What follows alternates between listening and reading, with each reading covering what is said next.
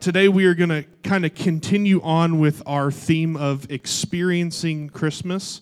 Uh, and what we've been doing is we've been kind of looking at the Christmas story through the eyes of different uh, people that were there at that time. You know, we usually at Christmas time we read the Christmas story. We know Jesus was born in a manger because there's no room at the inn. We we understand those things and and the basics of it, but what I've come to learn in my life is that there is more depth to the story than just that.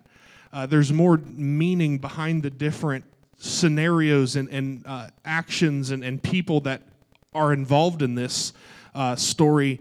And so, uh, if you got your Bibles, we're going to be looking at Luke chapter 2, verses 8 through 20. Luke chapter 2, verses 8 through 20. And if you got it, you can stand to your feet. Just if you're able to, just so I know you're ready.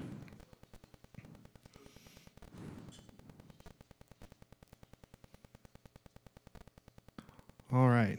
Oh, I've always said you guys are very fast at getting there. I, I, love that. It means you know your Bible.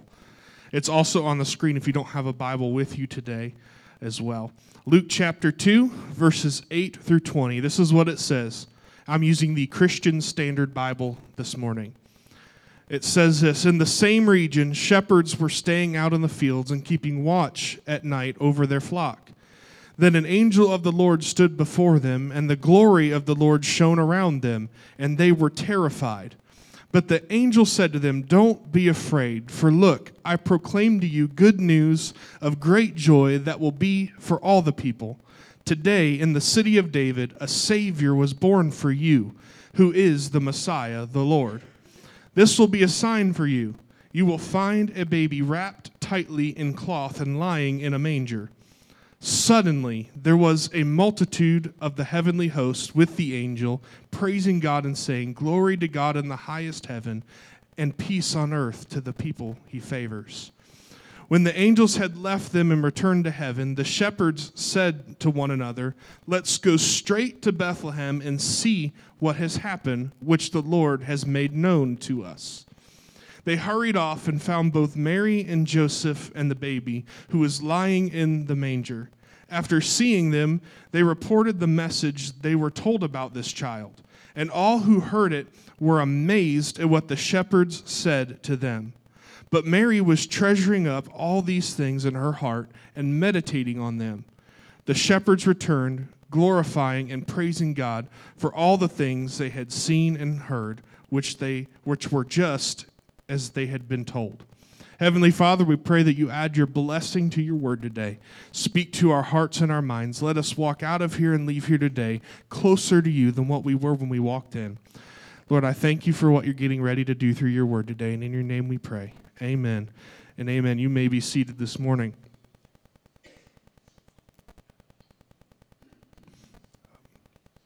When we uh, set up our cute little nativity sets and all of those things uh, for Christmas decorations and and we have live nativities and, and all those great things. Those things are wonderful and amazing. Um, but I, I, maybe I'm just overly picky um, with timelines and things like that biblically, but it's actually not true that the wise men were there uh, in the manger in the stable. They didn't show up till Jesus was about two years old and uh, that we'll talk about the wise men next week so i'm not going to dive into that too much. But it's one of those things um, that i get picky about but sometimes i'm glad i get a little picky about it because when you pick things apart you learn some things. Uh, for example uh, a lot of times in the Christmas productions and things that I've seen, I've seen it where the wise men are the first ones to go visit, and then the shepherds kind of show up later. And that may vary based on the production and, and how things are done. Uh, but in my experience, typically the wise men are the first ones to go. Uh, I don't know if it's just because they're wise or or what, or because their story is in Matthew and this one's in Luke, um, and that's how it's ordered. But in timeline, in true biblical timeline, the shepherds were the first to know, other than Mary and Joseph, and they were actually the ones that showed up when Jesus was born. And uh, that that says a lot because when you understand shepherds. Uh, they are not the most prominent people. They are not people that are really well uh, accepted by society.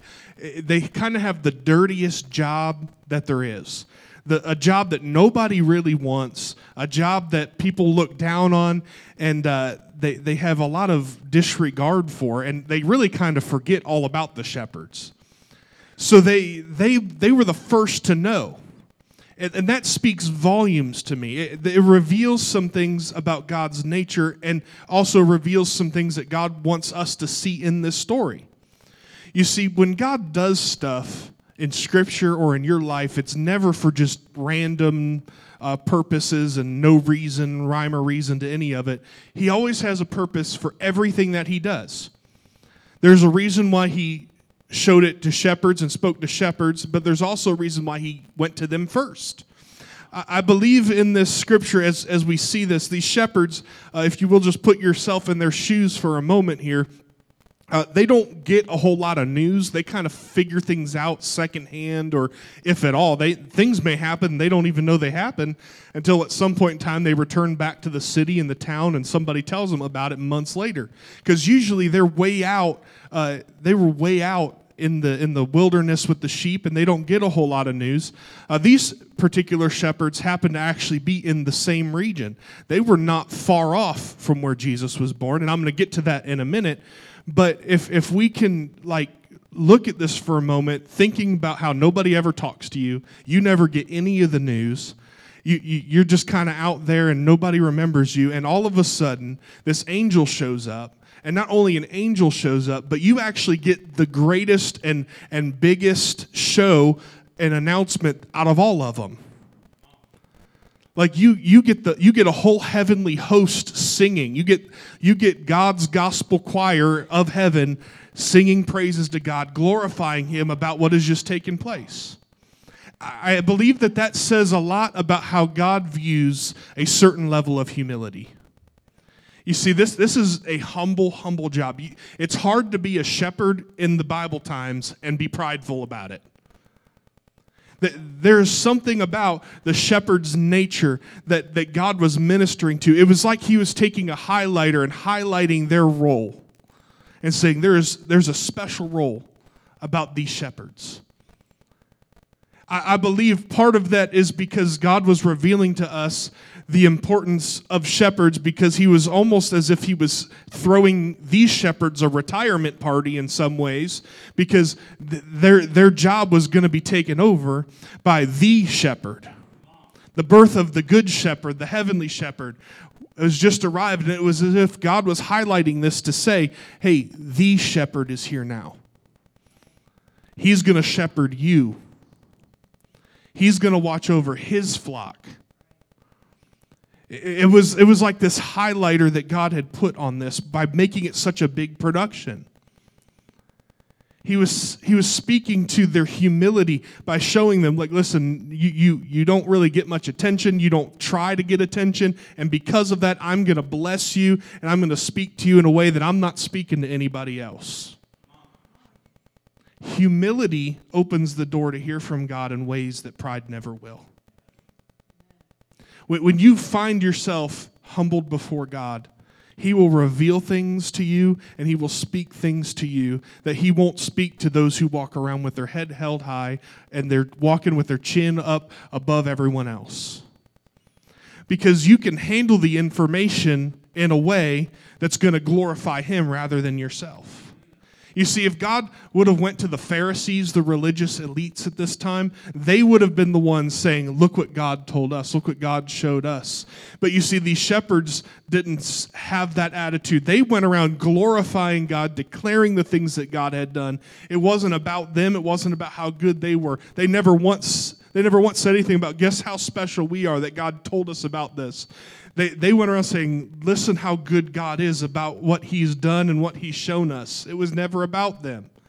Humility will open the door for God to reveal more to you than your pride ever will. It's a powerful thing. And, and I can just imagine uh, these shepherds. You know, they're not used to it. They don't get divine encounters often uh, out in these fields, they don't get visitations from angels. But also, uh, I think we need to understand what a biblical angel actually is. you know, we like to paint it in the Christmas nativities and things. We get the cute little white robe outfit with the cute little fluffy angel wings and all of that. And it's and, and we get the kids all dressed up in bathrobes and things like that to portray uh, the nativity scene and all that. And that's all fine and dandy. But uh, I think we take away from the power and glory of what these angels carried and what they looked like. That this was a terrifying event for a reason. It wasn't scary because they were taken by surprise. It was scary because of how humongous and powerful these angelic beings are. They're, they're not these fluffy little floating on a cloud babies that shoot arrows to make you fall in love with somebody like a cupid. They, they are powerful, powerful, terrifying beings. And so no wonder they were afraid. And, and I love it. They're so terrified. And in a moment, through this good message, in the middle of the night, they hear about the birth of Jesus. They rush into the city. And, and well, before they rush into the city, I got ahead of myself there for a minute. They, they told the shepherds, This will be a sign to you. You will find the baby wrapped tightly in cloth and lying in a manger. Why is that itself specifically a sign? Why is the baby wrapped in cloth in a manger such a specific sign for the shepherds? You ever I like I ask a lot of questions because like they could have just said go to this stable. They'll, they'll, it's the only stable that has a couple in it with a crying baby, and that's how you'll know. The, that the, it, I guarantee it wasn't a silent night. We just had a baby three months ago. About it was not a silent night. It was actually a long three days, or however long it was. I lost track after a while. But but there was I guarantee you Jesus was born, he came out screaming and he was just like any other baby other than he was the son of God. But they could have said that, but why was it so specific that he was wrapped in cloth and lying in a manger? As if there was hundreds of other babies and they said, okay, that one specifically. No, he was saying it because he was speaking to a knowledge that shepherds had at this time. You see, I begin to study the shepherds of this day, there, there is a, a code of conduct or a written uh, uh, tradition called the Mishnah. It's a Jewish tradition. Um, it, it's, it really dates in the time of the Pharisees being on the earth. It's around that time period. Um, and one of the theories based on those written traditions is that these shepherds were not just your normal shepherd. Yes, it was still a humble job. Yes, it was still a dirty job. But these shepherds were almost on a priestly level. You see, it wasn't normal for shepherds to be that close to the region, to that city. They weren't really allowed to be because of the dirtiness of the job. They didn't want all that mess near the city, they kept them far away. But according to this tradition, it is believed that these shepherds were specifically raising sheep for sacrifice. Their, their specific job was to raise sacrificial lambs. That adds a whole new weight to this story. That, that not only were the shepherds a humble people and, and a people that were kind of forgotten by society, but that they, these specific shepherds are believed to be priestly shepherds and to raise animals specific for sacrifice. So when you understand that, when you look at the babe being wrapped in swaddling clothes, as some translations say, and lying in a manger, uh, when you begin to study that and, and see what these shepherds did and, and how they lived, one of the things that they did when a lamb was born is they wrapped it in a swaddling cloth. The reason being is because a lamb, in order to be worthy of being sacrificed, had to be perfect and spotless without wrinkle. And so, as it was born into the world that is full of bugs and parasites and, and things that can cut and scratch, they had to do something to protect and preserve it. So, when they were there, they would take this lamb and they would wrap it and protect it and preserve it in a way that it would grow. And as its wool began to grow in, to have that layer of protection, it could be protected from being, uh, being scratched or blemished and in order to keep it worthy for sacrifice. So no wonder this was a sign. And oftentimes they would actually lie them in a manger. according to this tradition. The Bible doesn't tell us this for sure, but as I was studying it, there, there's this theory that they not only wrapped him in the swaddling clothes, which, uh, which is powerful by itself, but they also would occasionally lay them in a manger as a way to keep them from running off when they were freshly born in order to be examined at birth for any defects. It was like, it was like their doctor's table. And because they're out, they're taking care of sheep and all that, it's what they had handy. It was like God knew what he was doing or something. It's, it's like God was trying to show us something or show Mary and Joseph something through the birth of their child. He, he sent the shepherds first, and he used the sign of them being wrapped in swaddling clothes, lying in a manger, because the shepherds understood the significance of it. And I imagine that, that when they showed up, that just like they would examine one of their lambs that was just born, I, I imagine that they took some time and examined Jesus as he lay there. And, and maybe it wasn't like a medical examination, but, but just think when you have a newborn baby in front of you, you want to look them all over. You want to look at their toes, their fingers, their eyes. You, you want to see it all. Even if it's not your baby. It's natural to want to look at babies when they're born, a newborn baby. It's, it's what we do as people. We goo goo gaga over the newborn. I've, I've learned that because I do it still. And I probably never will stop. But I, I, have noticed this that the, they probably showed up and they were looking and examining Jesus. And it was like God was putting the sacrificial lamb that he sent to this earth through the same steps that the other sacrificial lambs had to go through.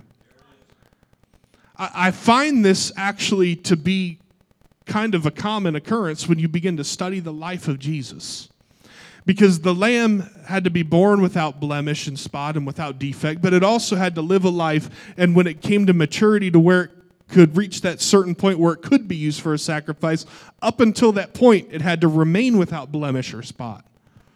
So during this time between birth and sacrifice, there was this period where the shepherds had to watch over the sheep and keep them clear of all blemish, keep them clear and pure from anything that would pollute their ability to be sacrificed. And when you begin to look at Jesus and his life, as the ultimate sacrificial lamb. You see in the scripture that he lived that life. He was tempted. He had opportunity to be hurt. He had opportunity to, to fall into sin. He was tempted by the devil in the wilderness for 40 days and nights. He had every opportunity. He had opportunity to walk away. He could have easily called down angels from heaven on that cross and said, I'm not going to do this. I'm done with this. But instead, before he even went to the cross, he said, Lord, he said, Father, your will, not my will. I will do what you want me to do. He lived his life perfect and sinless and without spot. And, and I find it interesting that when you read about the crucifixion of Jesus, you find that Pilate and Herod, Herod both looked at Jesus and said, We find no fault with him. You want to kill him, but he did nothing to deserve it. He is sinless, he has done no wrong. These shepherds were kicking off the journey, just like they would with any other sacrificial lamb. This adds so much weight and so much power to this story. It wasn't just a random act of, well, hey, these shepherds are close by, let me go tell them and let them come. God knew what he was doing when he went and spoke to them. He, he had a plan in his mind that I'm going to make a symbol and, and, and let these people know, let the, the parents, Joseph and Mary, and, and the rest of the world know through these shepherds that the ultimate sacrificial lamb has arrived. You see, this experience for these shepherds was powerful that I, I, wish I wish if I had a time machine I could go back. This is one of those points in history that I would love to go to, and I'd try to sneak in. Of course, God would be able to call me out; He knows all. But it would be a great thing if I could just like sneak into this moment and watch it all take place. I would love to be there on that night. I would love to have, have been a, a fly on the wall or, or even just a donkey in the stable watching and seeing what was happening in this moment. This was a powerful, powerful time. I think we, we lose some of the weight of what happened this night at Christmas time. You know, and it's not because we are intentionally forgetting, but we get wrapped up in in the go go go and the parties and the fun and the fellowship that comes with the Christmas season. And I think we get so used to hearing the Christmas story every year that it begins to be one of those things that it almost falls on deaf ears. But when you begin to reevaluate the events that took place, this was such a special thing. It carries so much weight. So much weight. Christ is the ultimate sacrificial lamb, and these shepherds were first on the scene. I, I want us today, remem- want us to today remember the weight of all of this, the power of Christ's sacrifice, and, and that the shepherds were the ones that kicked off this journey. This, this is the night that started the road to redemption for all of us. That this is when Jesus arrived. There's so much to unpack with all of this. This is when Jesus arrived to finally bring forth the new covenant. In Hebrews 10, 11, and 12, it says this Every priest stands day after day ministering and offering the same sacrifices time after time, which can never take away sins. But this man, meaning Jesus, after offering one sacrifice for sins forever, sat down at the right hand of God. There is so much to unpack. If you go read Hebrews 9 and 10, it really takes you through this journey of all of, of the weight uh, and, the, and the, the work that went into making these sacrifices, the commitment of these priests in these days. But these two verses really summarize it. It said, Every priest all of them, the whole group of them, stands all day, every day, day after day, ministering and offering the same sacrifices time after time, and it's never enough. Think about that. Think about the thousands of sacrifices from the very first sacrifice to the very last sacrifice that had to be made for sin thousands upon thousands of sacrifices were made. None of them could satisfy and atone for our sins. That is a lot of bloodshed. That is a lot of work. Think about these shepherds raising these sheep, the, the tediousness, the, the carefulness that they had to, to walk in and work in. They, they couldn't be careless with these sheep, they had to keep them perfect for sacrifice. They had to keep them without even a scratch on them. The work that would go into that, the work that would go into constantly, day after day, all day, constantly making sacrifices for our screw ups, our sins, our mistakes. It was never enough. And it never would be enough. That's a heavy weight. But in verse 12 it says, But this man Jesus made one sacrifice. Just one. And it took care of sin forever. And when his work was done, he no longer needed to stand and continue to make sacrifice. The Bible says he went and sat down at the right hand of God. That is so powerful to think about. When you think about, when you put this on a scale and you put all the sins, all of them, uh, the sins of the entire world from the beginning of time through the end of time. If I just evaluate my own life, that's a lot. But if I, I unless somebody in here is perfect, which I, I, according to Scripture, nobody is, but you start putting them all together, that scale gets really heavy. And then you try so hard to make enough sacrifice, to do enough of the right thing, to, to be a good enough person, to, to do enough right, to be generous enough, to be kind enough, and you can never do it. You always fall short. So it, it, it goes beyond the intentional rebellion. There, you can try your best to be a good person, and you still could never satisfy, even with thousands of sacrifices. I'm trying to paint a picture here of the weight of what Christ did. Because it's a heavy, heavy thing that he did for us.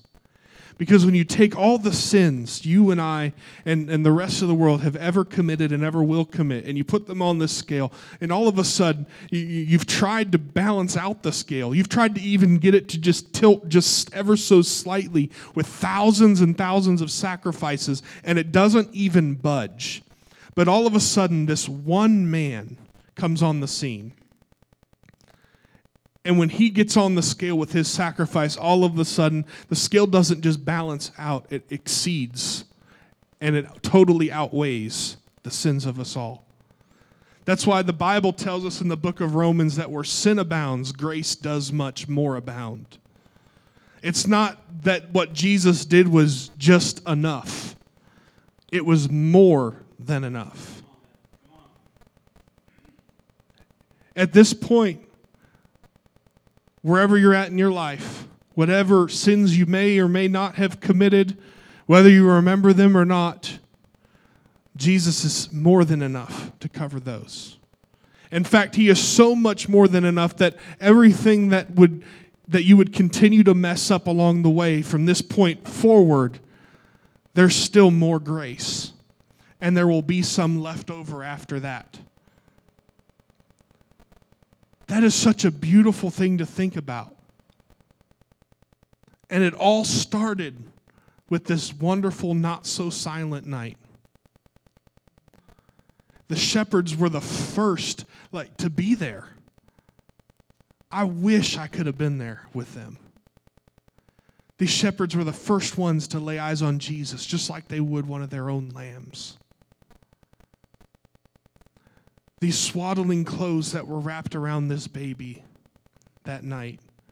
As they looked upon him and worshiped him and gave glory to him and as he laid in that manger mary and joseph the bible says mary they, they, the shepherds ran off and, and began to just tell everybody about what had just happened and what they had just seen and what god had shown them.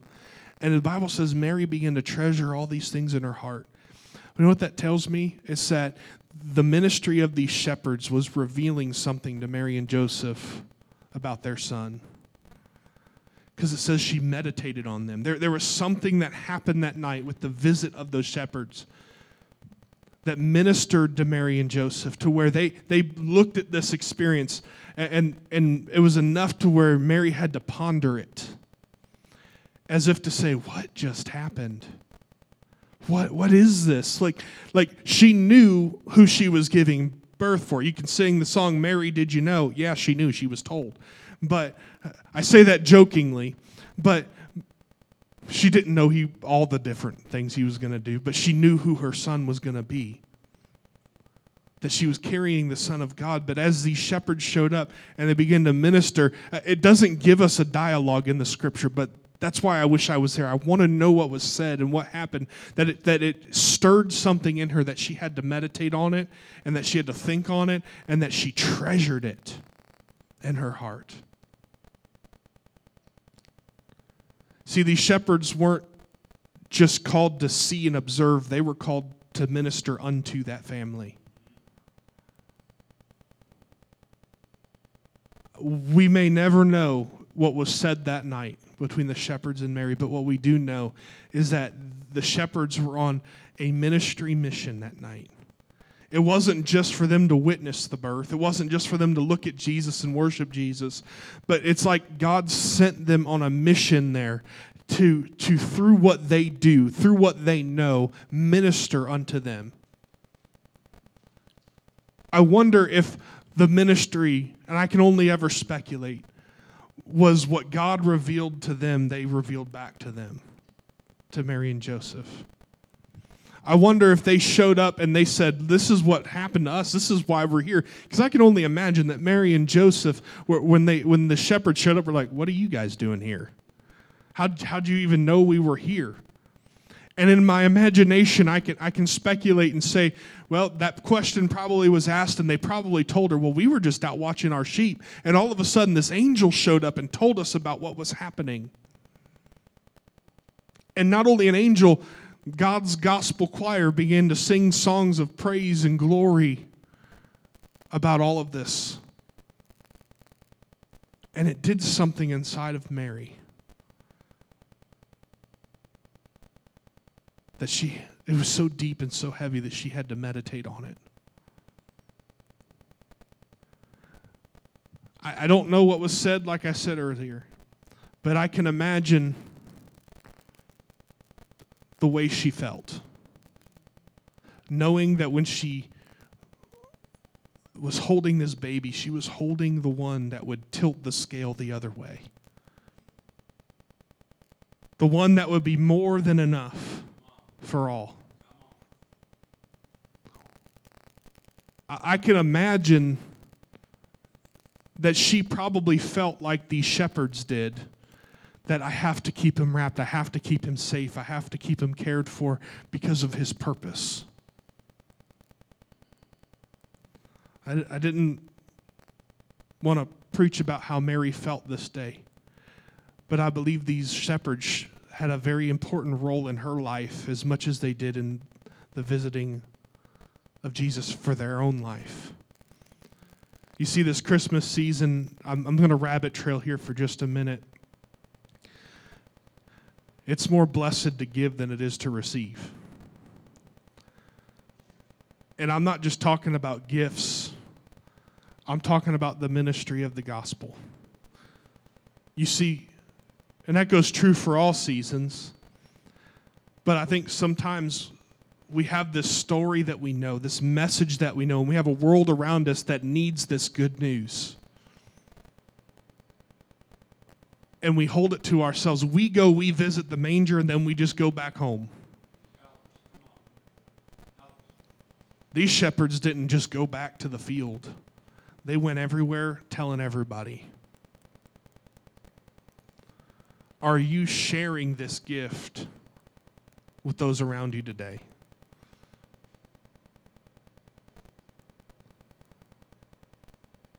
I'm going to wrap this up and land this plane th- this morning. But what I really wanted you all to understand today is that there is more weight to the Christmas nativity and story than we ever really truly give it credit for. We, we forget to give it the weight and the honor and the glory that it's due because we're so used to it. I don't want us to get so used to this story and, and just knowing, well, here we go. It's December, so we know the pastor's going to talk about Christmas. So I'm going to shut my ears. I, I might not even go. I might just stay home and, and watch Christmas movies because I know what he's going to talk about. He's going to talk about the manger and the shepherds. And, and I don't want us to have that attitude. We should have the same attitude that these shepherds did that the wise men did, that Mary and Joseph did, that we are in awe of this manger. Because the manger is what starts it, the journey that leads to the cross. There, if there's no manger, there's no cross. And if there's no cross, there's no salvation for us. Would you bow your heads and close your eyes with me today?